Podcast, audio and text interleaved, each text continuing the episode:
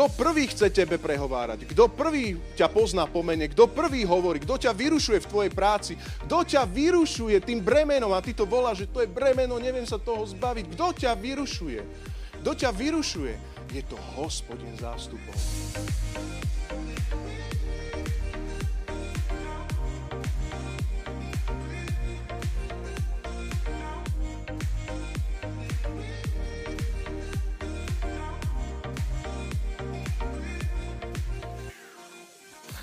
Dobre, priatelia, tak ja už pôjdem do Božieho slova. Ja sa na začiatok pomodlím a poďme sa sústrediť na Božie slovo. A poprosím piť, ak by som mohol. Ďakujem. Drahý Pane Ježišu Kriste, ja Ti ďakujem za to, že si živý, že si vzkriesený a že si prítomný vo svojej cirkvi. Ďakujem Ti, Pane, za to, že Tvoje slovo je živé, ostrejšie ako dvojsečný meč a preniká do špiku kosti a rozsudzuje všetky veci, ktoré majú byť rozsúdené, ktoré sú z Teba, ktoré sú z nás, ktoré nie sú z Teba, Pane. A tak ja sa modlím Duchu Boží, aby aj teraz na tomto mieste mlčala múdrosť človeka v mene Ježíš, aby hlas Tvojho Svetého Ducha znel. Pane, uchop môj jazyk a hovor k nám. V mene Ježíš. Amen. Viete o tom, že sme v sérii Vzťah je viac. Sme v sérii toho, že kresťanstvo, my častokrát hovoríme, že kresťanstvo je vzťah. Určite si to počul.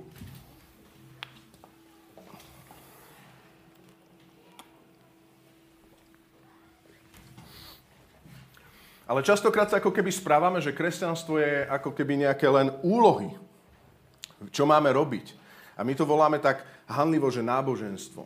Ocitol si sa niekedy vo svojom období života, ja áno, že si mal celé obdobie svojho života akési náboženstvo, čo musíš robiť a čo nie. Ak si nedáme pozor na ten čerstvý vzťah, ak si nedáme pozor na tú čerstvú mannu z neba, tak zistíme, že ten vzťah nám zčervíkovatie, alebo inými slovami splesnivieva nám tie, e, to Božie slovo, ten chlieb, tá manna. Amen? Manna sa zbiera čerstvo na každý deň. Božie slovo potrebujeme čerstve na každý deň, potrebujeme zjavenie ducha na každý deň a toto je vzťah, v ktorom máme kráčať každý deň. Amen? Chcem sa vás spýtať, my sme kázali dve, dve kázne predtým. Prvá kázeň bola o chromom a hovorili sme o tom, že, že uver chýru a príď k Ježišovi. A druhú kázeň sme hovorili, dotkni sa ho. A tam sme hovorili o žene s krvotokom. A tam sa krásne písalo, že žena s krvotokom nebola ani z bežného zástupu, nebola ani predstavená synagógy, ale ona musela byť niekde za mestom, pretože bola nečistá kvôli svojej chorobe krvotoku. A ona takisto mohla prísť za Ježišom, aj keď Ježiš nemal konkrétnu víziu ju vyhľadať a ísť za ňou. Ona prišla a povedla, uverila tomu chýru o Ježišovi, ktorý išiel a povedala si, keby som sa dotkla len lemu jeho rúcha, budem uzdravená. A my vieme o tom, že Ježiš Kristus ju uzdravil a pot, potom sa otočil a chcel ju vyhľadať, kto sa ma takto dotkol. A potom jej povedal to posolstvo, dcéra, tvoja viera ťa zachránila. Uzdravila aj zachránila. Tam je ten grecký výraz uzdravila a zachránila v tom jednom greckom slove. Hej. A tak sa, vás, tak sa nás chcem spýtať, či sme poslucháči alebo činiteľmi Božieho slova, priatelia. To je tá moja otázka na začiatok. Chcem sa nás spýtať, či sme vyhľadali nájditeľného tento týždeň a tieto týždne. Či hľadáme, či žijeme či, či dýchame, či zaspávame, či pracujeme, či, či s ním kráčame, či naozaj sa radujeme z toho, že on je nájditeľný a že sme s ním. Pretože táto séria je o tom, priatelia, že ak to tak nie je, tak Boh ťa k tomu volá, pretože On nechce ti dať len príkazy a zákazy, ale On chce byť s tebou. Tak ako sme spievali v piesni Tvoja blízkosť je nebo pre mňa. Amen. Ja ti chcem povedať, že existujú čerstvé momenty, kedy naozaj Otec s veľkým O, Boh, Otec ťa chce objať. Existujú momenty, kedy naozaj On si ťa chce ako pastier zobrať ovečku do svojho náručia. Existujú momenty, kedy On ťa chce prečistiť. Existujú momenty, keď ťa chce vytrhnúť z ťažkých vecí. To sú chvíle, ale je dôležité, aby si sa nechal nájsť. Je dôležité, aby si sa nebránil. Je dôležité, aby si prišiel k Bohu taký, aký si ako žena s krvotokom. Je úplne... Pr- ten tvoj problém není niečo, čo by bolo neriešiteľné. Ježíš to vyriešil na Golgotskom kríži a dá sa za ním prísť. A tak sa pýtam, ak neexistuje hriech, ktorý by nás mohol oddeliť od Otca Nebeského, všimli ste si, že niekedy aj tak neprichádzame k Bohu. Nič nás nemôže odlúčiť od lásky, ktorá je v Kristu Ježišovi našom pánovi. Nič nás nemôže odlúčiť od toho, aby si sa stretol s Ježišom. Neexistuje tam žiadny moment, pokým si naozaj úprimný ku Kristovi, ty môžeš aj dneska prísť, to je novozmluvné posolstvo Evanielia, ty môžeš dneska prísť čerstvo za Ježišom Kristom, dotknúť sa Ježiša Krista a skrze Krista sa dostať k Otcovi, ktorý je svetý, do osobného vzťahu. Drahý Pán Ježišu, ja sa modlím, aby aj teraz skrze Ducha Svetého si uh, dal také púdenie na nás, aby sme sa chceli dotknúť Teba.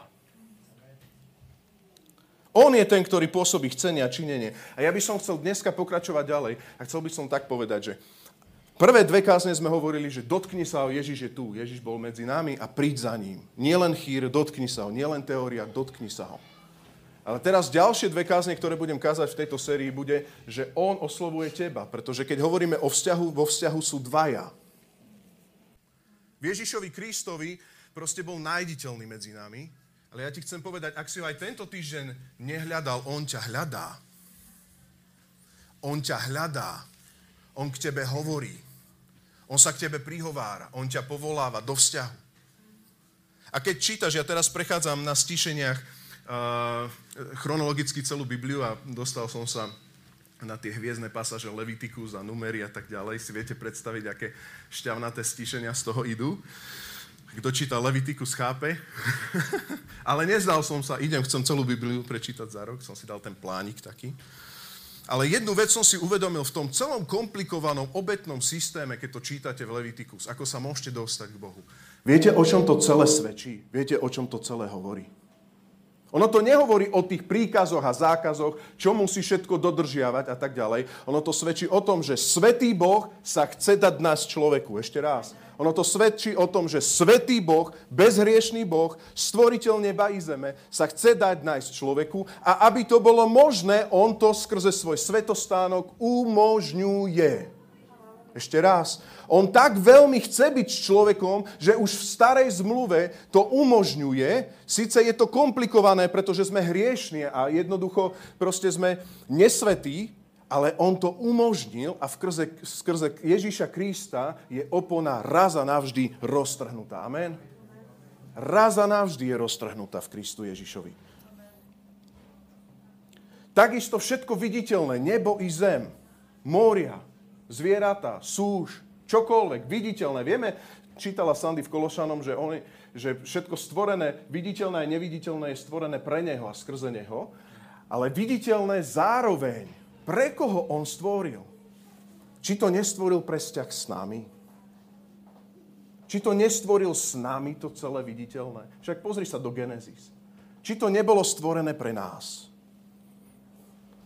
Miluje nás a chce mať s nami vzťah. A ja by som bol rád, keby sme išli teraz do Božieho slova a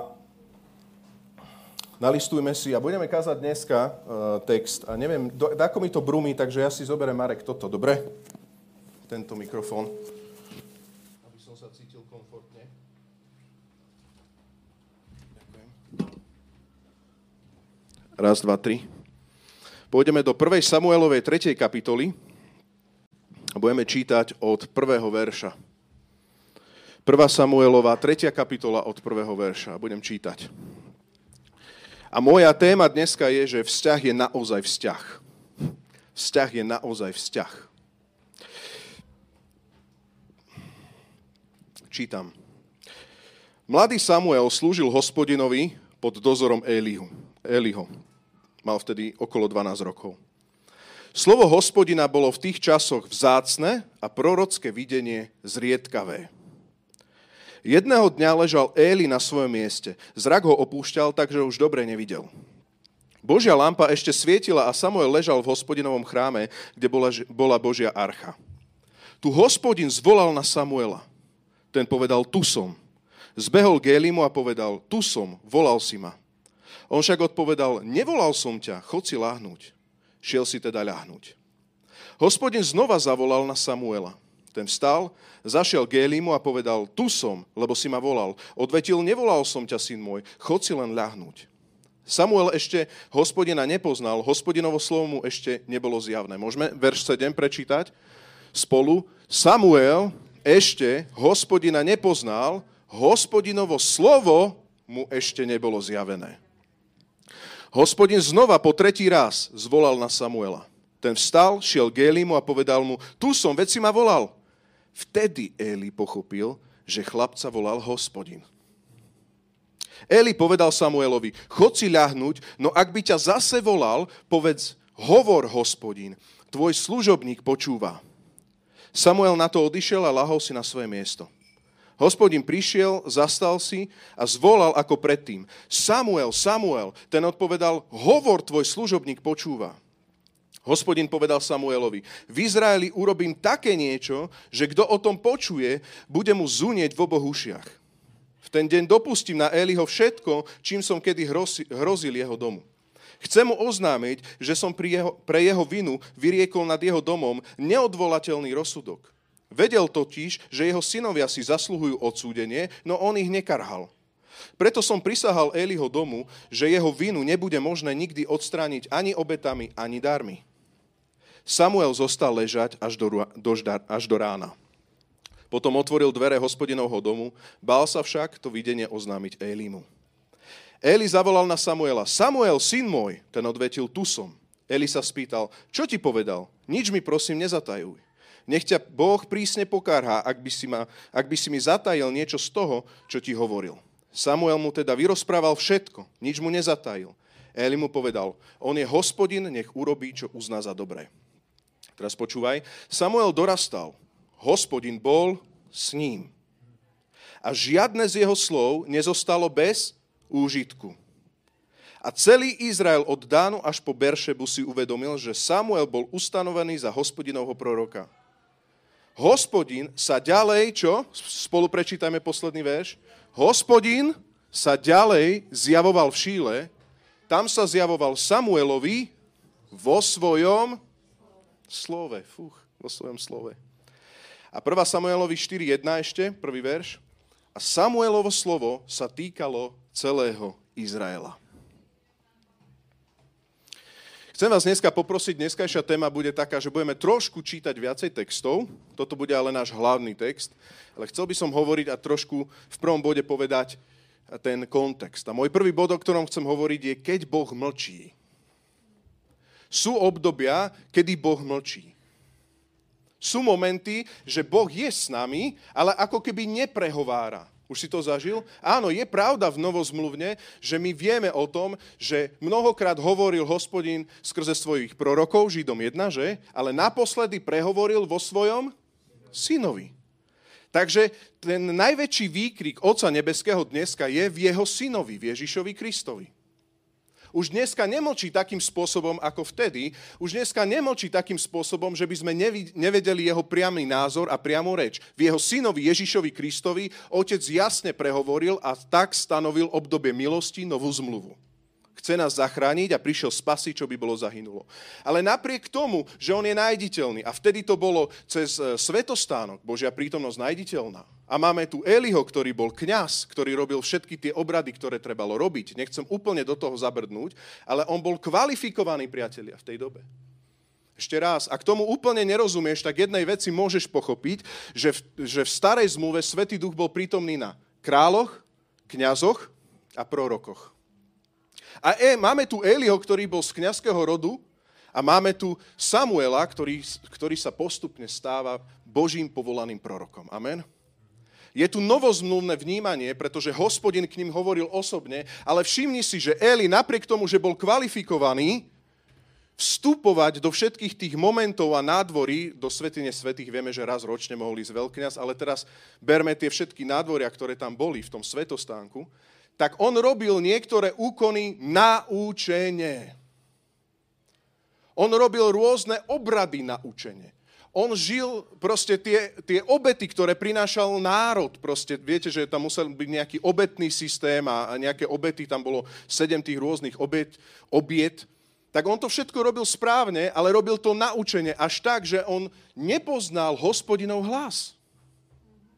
Eli nepoznal hospodinov hlas. Vidíme o tom, že hospodin hovorí osobne v jeho svetostánku. Samuel počuje tento hlas, ale Eli mu to nedochádza, že to je hospodin. Ešte raz, počúvaj. hospodin hovorí Samuelovi a Éli to pochopí až na tretíkrát. Prečo to pochopí až na tretíkrát? Pretože jemu je vzťah s hospodinom, ktorý je živý, cudzí. Jemu to je cudzie, že by Boh hovoril, ja viem, čo treba robiť. Kresťanstvo sa žije takto a takto a takto a toto a toto a toto treba robiť. A viem, čo ešte treba robiť a ešte toto, toto, toto, toto treba urobiť a ešte tamto a tamto a tamto treba urobiť. Ale že by spoza opony znel hlas, že by Šekina prehovorila, že by hospodin povedal.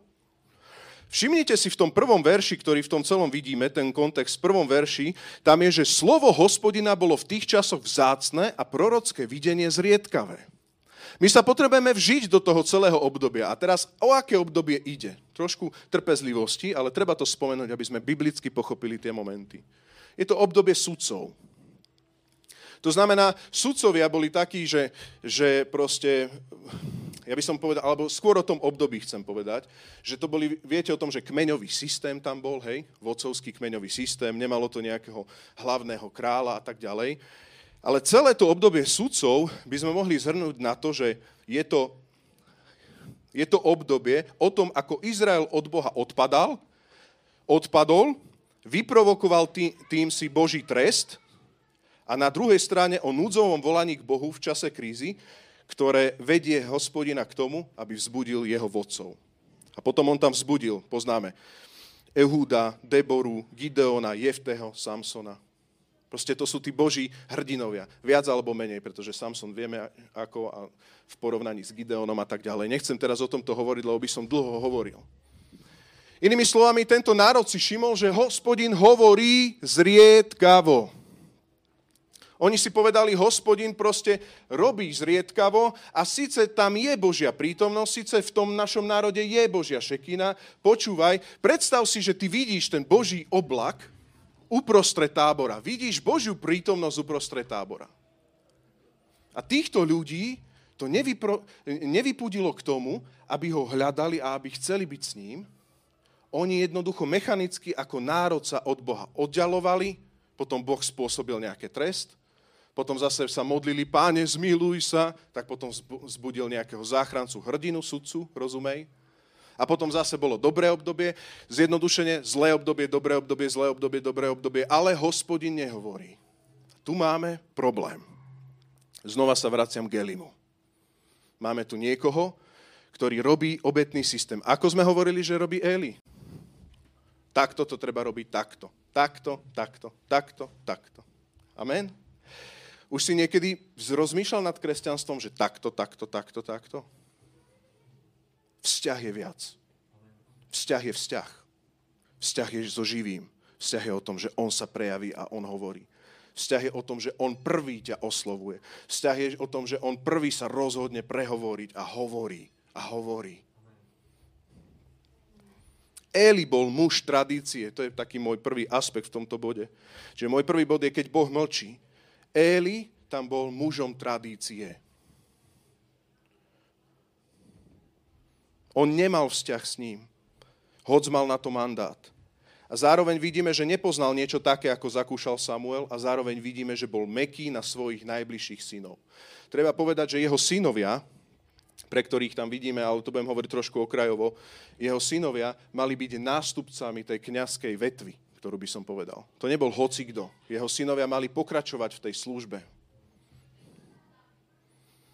a on ich nevychovával. A poďme sa pozrieť na jeho synov a všimni si, že tam, kde je muž tradície, tam prichádzajú synovia prospechu, prospechársky synovia. Ja som to tak nazval, že jeho synovia boli, že vytrieskajme z toho najviac.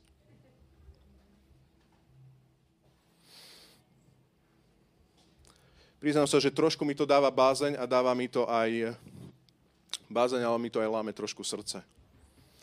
Ak v cirkvi máme niektorých ľudí, ktorí proste žijú správne a robia správne obraty, ale nie obrady kresťanské, ale jednoducho úplne nečakajú, že by Duch Svety prehováral, to úplne nečakáme. A potom hneď pri takýchto ľuďoch, ktorí celú generáciu takto to prinášajú a nevychovávajú v tom svetle písma svojich nástupcov, tak prichádzajú jeho synáčikovia, ktorí proste, dobre, oco, to poznáme, čo treba robiť, ale vytrieskajme z toho najviac. Už keď sme ten kňažský proste rodokmeň, vytrieskajme z toho najviac. A to sa, tu sa hneď pozriem, iba si odskočíme, aby sme chápali, akí boli jeho synovia do 1. Samuelovej, druhá kapitola, kapitola predtým, 12.17. Aká, bola, aká je ďalšia generácia kresťanov pri kresťanoch tradície? Aká je ďalšia? Eliho synovia boli ničomníci, nedbali na hospodina. 13. Ak ľudu sa nesprávadli podľa kňažského poriadku, kašlali na kňažský poriadok. Keď niekto prinášal obetu, prišiel kňazov pomocník s trojzubou vidlicou práve vtedy, keď sa varilo meso. Hej, obetovalo sa tam meso hospodinovi. Hej. Strčil ju do kotla alebo hrnca, do pánvice alebo misy a vzal si všetko, čo sa na vidlicu napichlo. Takto robievali všetkým Izraelitom, ktorí prichádzali do Šíla. Ba ešte pred spalovaním tuku prichádzal kňazov pomocník a povedal obetujúcemu, daj kňazovi meso na pečenie. Nepríjmeme od teba meso varené, ale len surové. Ak niekto namietal, najprv treba spáliť tuk, potom si vezmi, čo len chceš, dostan, dostal odpoveď, to nie. Daj hneď, inak si vezmem na silu. A teraz počúvaj, hriech tých mládencov bol veľmi veľký pred hospodinom, lebo tí muži znevažovali hospodinové obetné dary. Zjednodušene, národ priniesol napríklad ovečku alebo nejakú prvotinu na obetovanie kňazovi. A teraz oni to mali obetovať hospodinovi za, za celú tú vetvu. Ale jeho synovia prišli a oni sa z toho mohli legitímne živiť. Hej? Tuk, tá vôňa z tuku, ktorá sa tam kadila, tak to nazvem, to bolo to najintimnejšie pre hospodina, to najkrajšie na tom celom. Lenže keď jete slaninku, je to fajné, nie tuk. A teraz títo synovia to robili tak, že zavolali niekoho a povedali hospodinovi, ani, ani dým nevíde z toho. Ani dým. My môžeme z toho jesť, my sa prepapkáme toho. A tak ľudia a národ prináša, aby uctieval hospodina a prichádzajú Elio, Eli, Eliovi synovia a povedia, nie, my ideme z toho papkať. My z toho sa, ani, sa, ani sa hospodinovi z toho nebude obetovať. Všimnite si, hospodin na to reagoval veľmi, veľmi zlé. Toto je to, čo mal Eli napomenúť. Ďalší moment, ktorý vidíš vo verši v kapitole 3.1.7, nebudem to čítať pre krátkosť času, tam vidíme, že chodili za ľahkými ženami. Proste aj posvetenie nejako neriešili. Priatelia, ak, zo, ak z cirkvi si robíme biznis, je to problém kadenia Božej vône hospodinovi. A preto je dôležité, priatelia, mať protiváhy. A ja viem, že hovorím trošku aj proti sebe, aj proti nám, ktorí slúžime, ale musíme vyčistiť tieto momenty, pretože my potrebujeme uctievať živého, nájditeľného, ktorý sa rozhodol byť v ľude vo svetostánku, pretože tak túži byť s ľuďmi. A, pre, a potrebujeme mať tieto protiváhy. My potrebujeme vedieť hospodinovi obetovať, nebyť taký, že ja nebudem nejako obetovať. Aj chudobná vdova vedela obetovať do skorumpovaného chrámu. My potrebujeme vedieť obetovať, ale na druhú stranu hospodin si narobí poriadky s tými, ktorí proste všetky veci si cinkajú na svoje účty a prejedajú sa z toho celého. Je tragédia, ak církev nedokáže zaplatiť misionárov, je tragédia, ak církev nedokáže urobiť sociálne projekty, je tragédia, ak církev nedokáže sa obvezovať rany chorým, chudobným a tak ďalej. Viete prečo? Práve preto, že ľudia, dajme tomu, nedávajú a neobetujú, alebo keď dávajú, tak sa to vyžiera. A my musíme mať na obidvoch stranách v strede Krista, toho jediného veľkňaza a to, že seba kladieme na ten obetný oltár so všetkým, čo sme, Bože, ako Tebe príjemnú obeť príjemnej vône. Seba kladiem so všetkým, čo mám. Ešte raz. Muž tradície plodí mužov, mužov a deti prospechu. Keď už z toho veľmi nevytlčieme Boží zázrak a nejaké divy a znamenia a zázraky a hospodinové slovo je tu len zriedka, však je tu len zriedka, tak aspoň z toho nech niečo máme, lebo môžeme, tak nech z toho niečo máme. A potom tu prichádza tretia kategória, priatelia, keď Boh mlčí. Toto sa dialo, Boh mlčal, hovoril len zriedka. To sme čítali vo verši 1. Sú tu ľudia dotyku a bázne.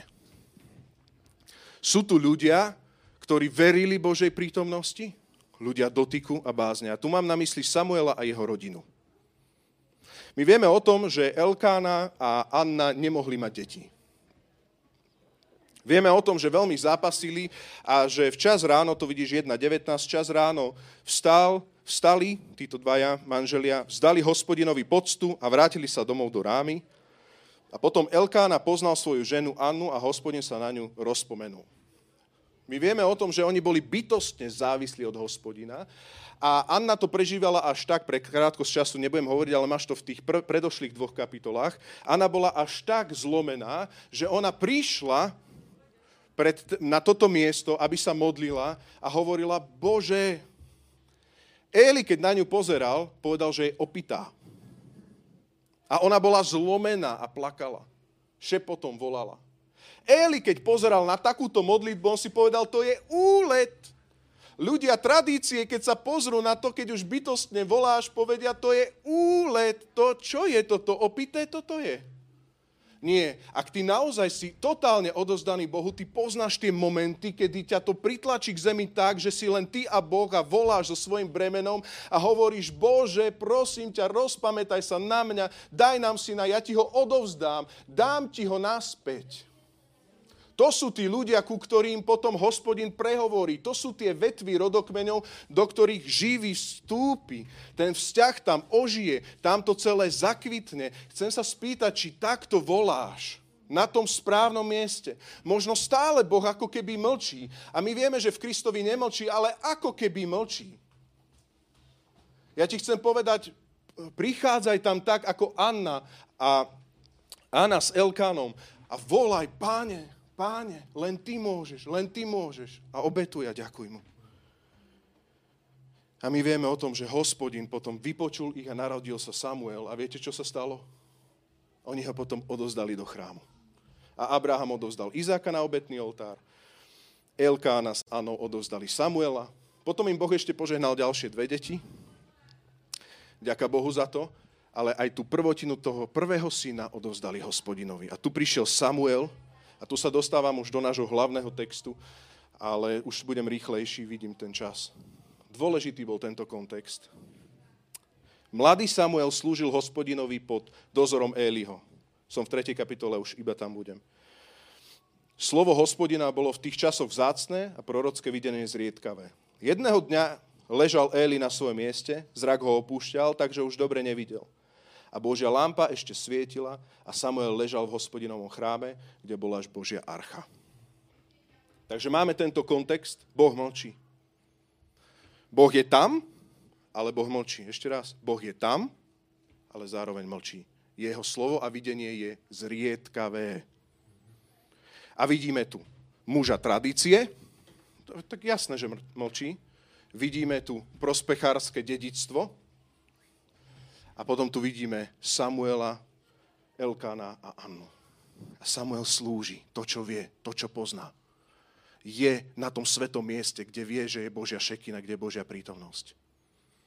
Hovorí stále hospodin zriedka? No hovorí zriedka. Poznal ho ešte Samuel? No ešte ho nepoznal. Bolo mu zjavené hospodinové slovo? No ešte mu nebolo zjavené hospodinové slovo. Boh pre ňo stále ešte mlčí, ale on počul, že hospodin je tam a on tam je pod Elim a on tam slúži a on sa tam vyskytuje a on tam spí v chráme, kde bola Božia archa. Dokonca niektorí komentátori hovoria o tom, že spal tam, kde nemal spať a že, a že to tak zakamuflovane tam napísali, že by spal v svetine svetý, že to nemohol. To je len otázka diskusie komentátorov. Neviem, ale vyzerá to tak, že, že spal tak najbližšie, ako sa dalo k Božej prítomnosti. Nerozumel Božej prítomnosti, ale spíš najbližšie, vyskytuješ sa najbližšie, ako rozumieš, ako vieš a ako môžeš. Keď Boh mlčí, počúvaj, nemusíš všetkému chápať, ale ja ti chcem povedať, ži svoj život tak, najlepšie ako vieš, choď najbližšie tam, kde sa Boh vyskytuje. On sa nevyskytuje, kde si ty vymyslíš, on sa vyskytuje tam, kde Božie slovo hovorí, že je. Vieme o tom, že je prítomný, že my sme chrámom Svetého Ducha, že je prítomný medzi nami v jeho slove. Tam sa stále hýbaj, tam spí a prebývaj. A potom prichádzam k druhému bodu. Toto je teda ten 12-ročný Samuel. Keď Boh zrazu prehovára. Priatelia, historický moment.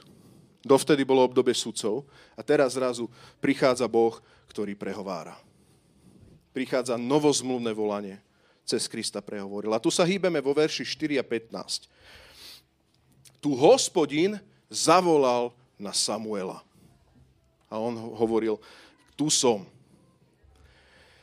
Spýtam, žije ako vie, ale zrazu hlas. Zrazu hlas. Žije svoj život tak, ako vieš. Zrazu hlas. Zrazu hovorí. A my vidíme vo verši 4, 6 a 8. Tu hospodin zavolal na Samuela, Samuel nepochopil. Tu hospodin znova zavolal na Samuela, Samuel zase nepochopil. Tu znova hospodin zavolal na Samuela a Samuel znova nepochopil. A potom štvrtýkrát sa hospodin zastal, sa tam píše. On sa tam postavil už. Pravdepodobne tam možno bolo aj nejaké zjavenie, nevieme. Znova komentátori nevedia, ale už sa tam hospodin postavil pred neho. Je to akási dlhá veta, ktorú aj dneska chce Duch Svety k tebe hovoriť a skrze Božieho Syna verím tomu, že Svetý Duch hovorí k cirkvi a hovorí Samuel, Samuel, Samuel a potom vstúpi do toho a povie. Chcem povedať také, že kto to bude počuť, tak naozaj bubienky budú pukať.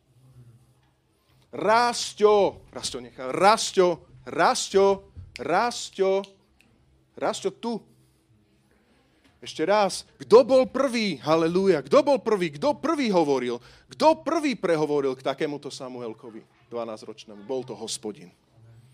Kto prvý chce tebe prehovárať? Kto prvý ťa pozná po mene? Kto prvý hovorí? Kto ťa vyrušuje v tvojej práci? Kto ťa vyrušuje tým bremenom? A ty to voláš, že to je bremeno, neviem sa toho zbaviť. Kto ťa vyrušuje?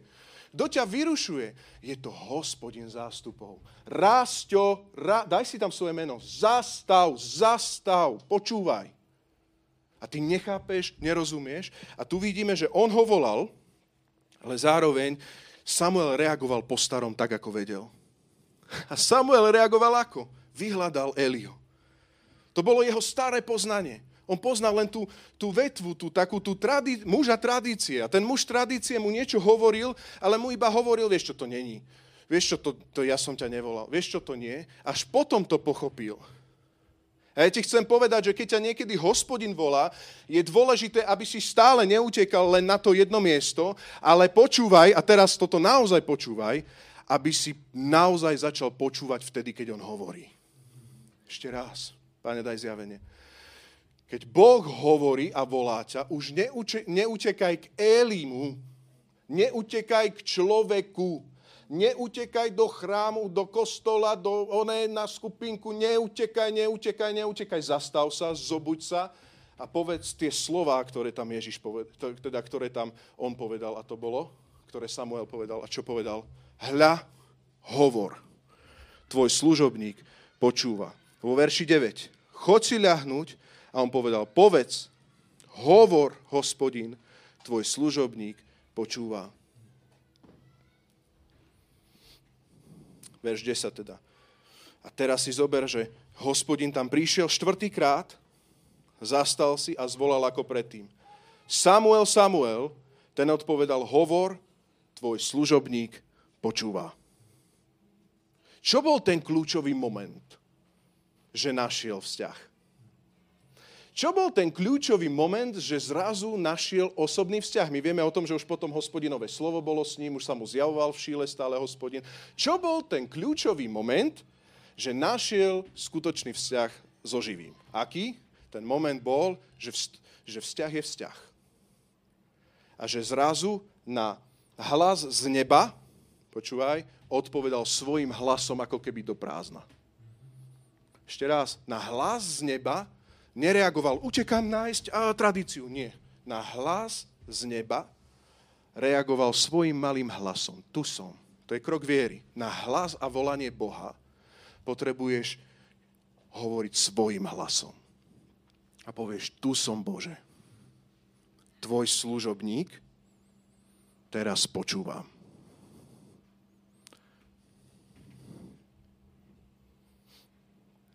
Hovor mi tvoj služobník, tvoj služobník počúva.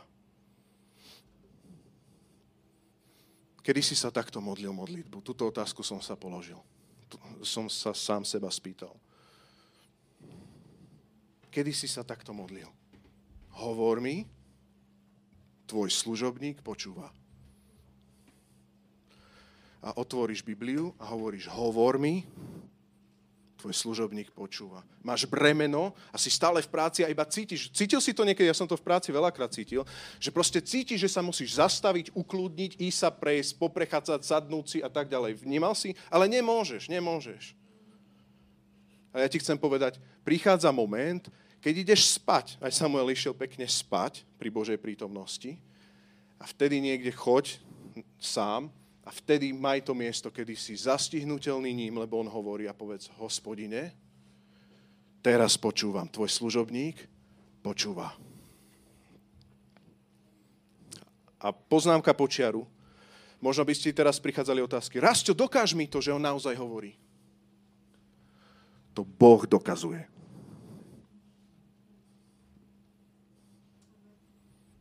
Dokáž mi to, že naozaj hovorí. Dokáž mi to. Dokáž mi to, že sa zmení môj život. Žena s krvotokom, že? Dokáž. Ja nemôžem dokázať. To Boh sa predstavuje. On dokazuje. Buď tomu veríš, alebo si ten, ktorý nemá viery. Ale bez viery sa nedá dostať do Božej prítomnosti. Tretí bod, ktorý v tomto celom vidíme, a, a ešte posledný aspekt tam je tak, on tu povedal, tu som, páne, a všimnite si, a tam sa hýbem v tých ďalších veršoch, ale to je moja okrajová myšlienka, že hospodin začína prečisťovať celý ten chrám tých kňazov Eliho a hovorí, tak už ale stačilo. Takže Eli ide preč, jeho synovia idú preč, celú vetvu, ktorej som slúbil, že tam bude, tam nebude táto vetva, v mojom onom, nebude tam proste. Prečo? Pretože ja tak veľmi chcem vzťah a ja povolávam tu Samuela a on bude mať moje slovo. A tu začína úplne iné obdobie, kedy prichádza prorocký aspekt, úrad, v kombinácii my vieme potom s kráľovským úradom. Mení sa celé, celé to kmeňo, ten kmeňový systém Izraela. Prečo to Boh také tvrdé dal Samuelovi? Prečo? Zamyslel si sa, keď si sme to čítali? Prečo také tvrdé dostal Samuel posolstvo, že Eli ho musí úplne že odvolať jeho synov, zabiť a úplne celé to dať preč? Prečo také tvrdé? Jedna odpoveď. Pretože Bohu až tak veľmi záleží na tom skutočnom vzťahu. On to tak naozaj chce, že tí, ktorí bránia, čo povedal farizeom? Beda vám, farizei, vy sami nevchádzate do Božieho kráľovstva a ešte bránite ostatným vojsť, tam je kumulovaný hnev, svetý hnev hospodina. Ak niekto bráni, ak niekto proste robí takéto momenty, pretože Boh tak miluje človeka a tak veľmi chce mať s ním vzťah, že on pohne svietnikom a pohne vecami, rozprevracia stoly, kde sa kúpči, kde sa má hľadať Božia prítomnosť. V chráme, kde sa má modliť, on rozprevrací stoly. Prečo? Pretože to je sveté miesto Božej prítomnosti. Boh nemusel chcieť byť najditeľný človeku, on tak veľmi chcel byť najditeľný človeku a tí, ktorí bránia na tých miestach nájsť Boha, beda, tam máte dočinenia s hospodinom. A preto Boh povolal Samuela a povedal, už stačilo pri Elim, odvolaj to celé, už sa na to nemôžem pozerať, už to bude iné, povolávam proroka. Povolávam prorokov. Prečo? Pretože už nebude moje videnie a moje slovo v národe zriedkavé, už tu budem stále sa zjavovať v šíle. Halleluja. Stále sa budem už zjavovať. Už tu budem stále. A chcem byť tu stále. Novozmluvná církev.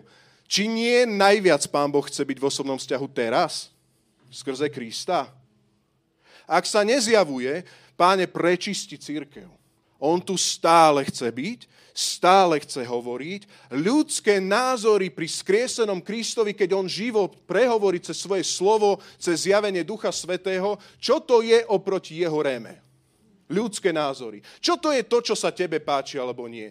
Priatelia, potrebujeme zložiť svoje koruny, potrebujeme hádzať pred skutočného kráľa svoje názory, potrebujeme sa skloniť a povedať, živého hľadáme, jemu obetujeme, my nebudeme tu jesť pre seba, my budeme jemu obetovať a svoj život budeme dávať hospodinovi, lebo jeho hľadáme, jeho počúvame a jeho nachádzame. Boh chce prečistiť novozmluvnú církev. On zaplatil na dreve kríža. On chce prečistiť novozmluvnú církev. Amen. Z toho ide bázeň. Priznám sa, že z toho ide veľká bázeň aj pre mňa. Veľká. Ale to nie je sranda. Boh miluje vzťah a on nechce náboženstvo. Nie. Nikto nebude brániť tomu, čo som ja vydobil. Žiaden systém, žiadna štruktúra, nič. Ja sa budem zjavovať v šíle a budem zjavovať slovo. A tak ten posledný, tretí bod je, keď zrazu vznikne vzťah. Takže prvý bod bolo, že keď Boh mlčí, to je tá realita. Druhý bod bolo, keď vznikne vzťah, je to on, ktorý prvý nás volá a oslovuje. A tretí moment, ktorý tam v tom celom je, keď zrazu vznikne vzťah. V Jánovi 3, 4, 5 hovorí Ježiš farizejovi toto. A hovorí to Nikodémovi a hovorí, ako sa, Nikodém hovorí, ako sa môže narodiť človek, keď je starý, hovorilo o znovu zrodení, či môže druhý raz vojsť do lona svojej matky a narodiť sa? A Ježiš odpovedal, amen, amen, hovorím ti, ak sa niekto nenarodí z vody a z ducha, nemôže vojsť do Božieho kráľovstva. Pozrime sa do veršu 19.21. Samuel dorastol, sledujte to tam ešte so mnou, dorastal a žiadne z jeho slov nezostalo bez úžitku. Celý Izrael od Dánu až po Beršebu si uvedomil, že Samuel bol ustanovaný za hospodinového proroka. A teraz počúvaj. A hospodin sa ďalej zjavoval v Šíle a tam sa zjavoval Samuelovi vo svojom slove. Takže akú, akú návštevu, aký bol ten osobný vzťah Samuela s hospodinom? Bolo to niečo mysticko chodiaco, nadnášajúce sa? Niekedy to v starej zmluve hospodin urobil, ale bolo to tak výnimočné, že to nebol ten skutočný vzťah od, od rána do večera každodenný. Samuel nemal od rána do večera ten každodenný vzťah nejako mysticko, neviem aký, ale všimni si, aký ho mal. Bola tam Božia prítomnosť, verš 21, hospodin sa ďalej zjavoval v šíle, Božia prítomnosť, a zjavoval sa Samuelovi vo svojom slove. Ak sa niekto nenarodí z vody a z ducha, ženová zmluva. Či to není to, v čom kráčal Samuel? Vo svo, z vody a z ducha sa zjavovala jeho prítomnosť a zjavoval sa skrze slovo. Není to málo? Ak sa hospodin naozaj zjaví, tak to vôbec nie je málo. A on je s nami skrze Svetého Ducha po všetky dni však. On je tu náš radca, tešiteľ, on je ten, ktorý nám pripomenie všetko, čo nás Ježiš učil zachovávať. On je ten, ktorý príde. Ja ti chcem povedať, to nie je málo. Páne, zjavuj sa v šíle, zjavuj sa v mojom mieste, v mojom živote. Halo, chrám Svetého Ducha. Vám, nám hovorí ten text. Nám hovorí Kristus zbúram chrám a za tri dní ho postavím. Komu hovorí znova Ježiš? No nám hovorí, zbúram. Ako ho zbúral? Golgotská obeď a jeho vzkriesenie. Amen. Znovu zrodenie. Zbúram ho, za tri dní postavím. Vy budete chrám Svetého Ducha, vo vás budem prebývať, už som pri vás a vo vás. Svetý Duch je v nás. Amen. To je novozmluvný kontext. Hospodin sa zjavuje v šíle, on sa zjavuje a je v tvojom živote. Ale ako o tom vedieť? On sa zjavoval Samuelovi skrze vo svojom slove. Aký máš vzťah k Biblii? Na rovinu. Na rovinu. Božia prítomnosť, Božie slovo stačí. Všimni si, že tam nebola Božia prítomnosť, on nebol znovu zrodený, mal Božie slovo hospodinovo, ale nebolo mu zjavené. Hej? On nechápal ešte. Čiže mal Božie slovo, nebol znovu zrodený, ešte nemal ten kontakt vlastne toho dialógu so živým, tak on nevedel. Ale keď sa mu zjavil, keď ho povolal, keď sa znovu zrodíš, to hospodinové slovo, tam sa ti zjavuje pán. Tam sa ti zjavuje pán, pánov a král kráľov. Tam. Najprv tam. A všetko ostatné podriadujeme Božiemu slovu a rozsudzujeme cez Božie slovo. Amen. A tak ja by som to tak iba zrekapituloval ten tretí bod, keď vznikne vzťah. Muž vzťahu je muž plný Ducha Svetého. Ešte raz, kto je muž, muž, ktorý chodí v osobnom vzťahu? Kto je kresťan, ktorý chodí v osobnom vzťahu s Bohom? Je to muž, ktorý je plný Ducha Svetého. Hospodin sa mu zjavuje šíle. A tu treba povedať to nádherné, že sa potrebujeme Duchom Svetým plniť na každý deň. Druhá vec, muž vzťahu je muž plný slova. Samuelovi sa zjavoval vo svojom slove. A tretia vec, muž vzťahu je muž, ja som to nazval rémy, alebo muž prorocký. A to vidíš vo verši 19.20. Žiadne z jeho slov nezostalo bez užitku. Všetko, čo mu Boh povedal, sa naozaj stalo. Prečo? Pretože mu to naozaj Boh povedal.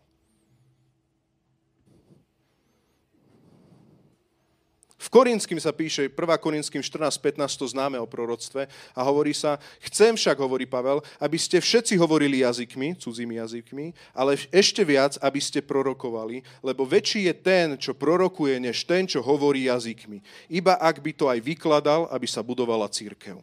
Lebo väčší je ten, ktorý prorokuje, než ten, ktorý hovorí jazykmi. Dôvod, aby sa budovala církev. A tu chcem na záver jednu vec musím povedať. Dneska nemáme starozmluvných prorokov a Samuel ukazuje na každého kresťana, ktorý je znovu zrodený. Amen. Na každého z nás. Tento osobný vzťah potrebuješ mať tak, že v jeho prítomnosti čítaš Božie slovo a čakáš, kedy ti Boh zjaví toto Božie slovo, lebo sa hospodin zjavuje aj tebe v slove dneska. To je réma. Všetci sa máme modliť jazykmi, tu hovorí Pavel, môžeme. Ja nechcem ísť teraz do tejto problematiky, viete o tom, že je to komplikovanejšie. Ale on tu hovorí, a ja vás všetkých ešte pozývam prorokovať, ale teraz nie prorokovať hocičo, hoci ako hocičo, ale aby vaša služba budovala církev, aby ste mali hospodinovo slovo, ktoré je naozaj manna z neba. Aby keď si pastoračne niekomu povedal, aby si mu nepovedal, tak to ma učili v škole ale aby to bolo naozaj manna, ktorú ti Boh dal, oživil ti Božie slovo a ty mu dáš a povieš mu prorocky. My potrebujeme vedieť prorocky slúžiť, prorocky pastorovať, hovorím pastorácie, prorocky kázať samozrejme. Potrebujeme prorocky fungovať, dýchať, aby bola ty budovaný. Nie, aby bola budovaná znova církev, Božie dielo. Prečo církev? Prečo by mala církev byť budovaná? Zdá sa to od veci? Vôbec nie pretože církev je chrámom Svetého Ducha Božej prítomnosti. Preto církev.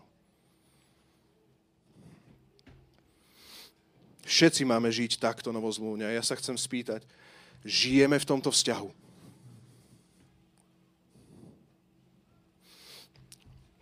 Poprosím chváli.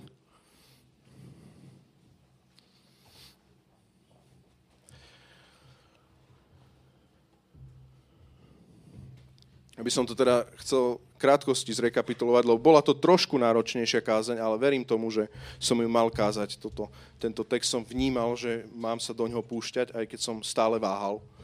Ale chcem a verím tomu, že tam dosť vidieť ten kontrast zo starej zmluvy do novej zmluvy. Pane, daj milosť, nech sa to nám tak rozjasní. Z toho, že iba niektorí mohli zažívať tú Božiu prítomnosť do toho, že všetci sme chrámom Svetého Ducha a všetci môžeme zažívať. To je to, že Ježiš Kristus k nám jasne prehovára dneska posolstvo. Vzťah môže mať každý jeden z nás. A každý jeden z nás môžeme žiť novozmluvne, tak ako žil Samuel. V blízkosti Otca. Prečo? Lebo Ježiš Kristus zaplatil. Amen. Slovo hospodinovo bolo v tých časoch vzácne a prorocké videnie vzriedkavé.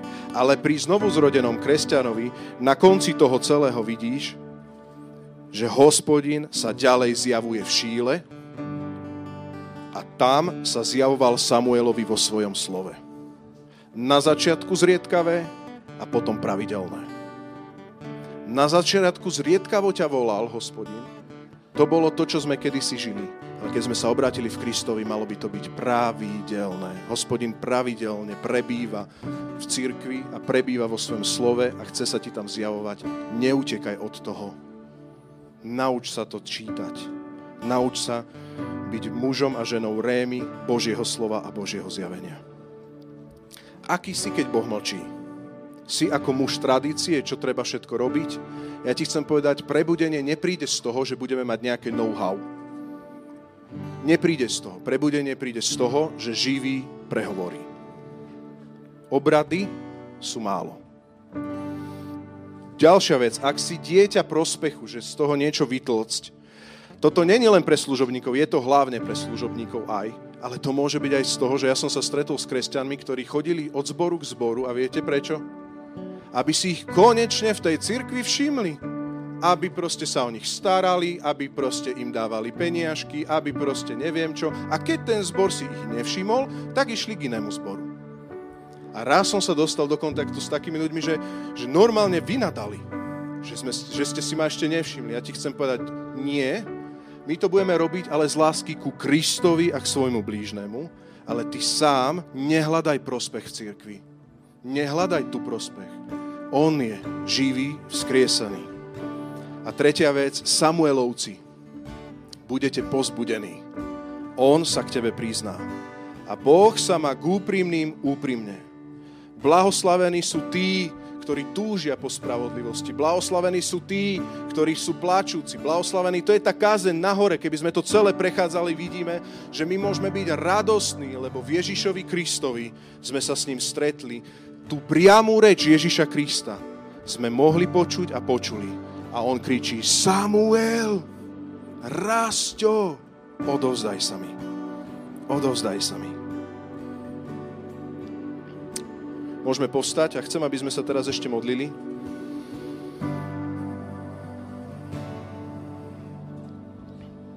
Jednoduchú jednu otázku mám na nás, ale modlíme sa v tichu.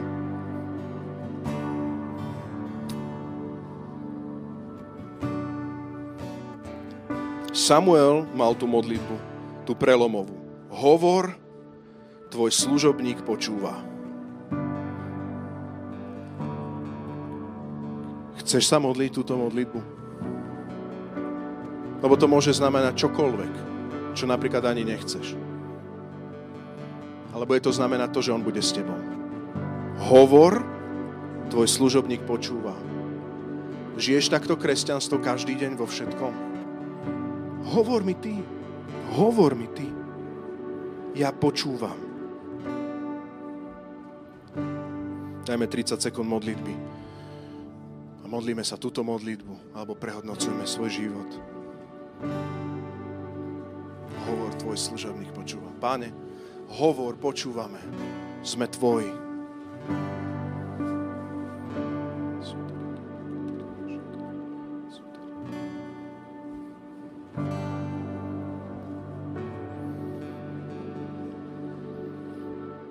Neťahajte cudzie jarmo s neveriacimi. Veď čo má spravodlivosť spoločné s neprávosťou? A aké spoločenstvo má svetlo s tmou? A aký je súlad Krista s Beliálom? A aký má podiel veriaci s neveriaci? Ako k sebe patrí Boží chrám a modly? My sme predsa chrám živého Boha, ako hovorí Boh. Budem v nich prebývať a medzi nimi sa budem prechádzať a budem ich Bohom a oni budú mojím ľudom. Preto vidíte spomedzi nich a oddelte sa, hovorí pán. Nečistého sa nedotýkajte a ja vás príjmem. A budem vám otcom a vy mi budete synmi a dcerami, hovorí všemohúci pán.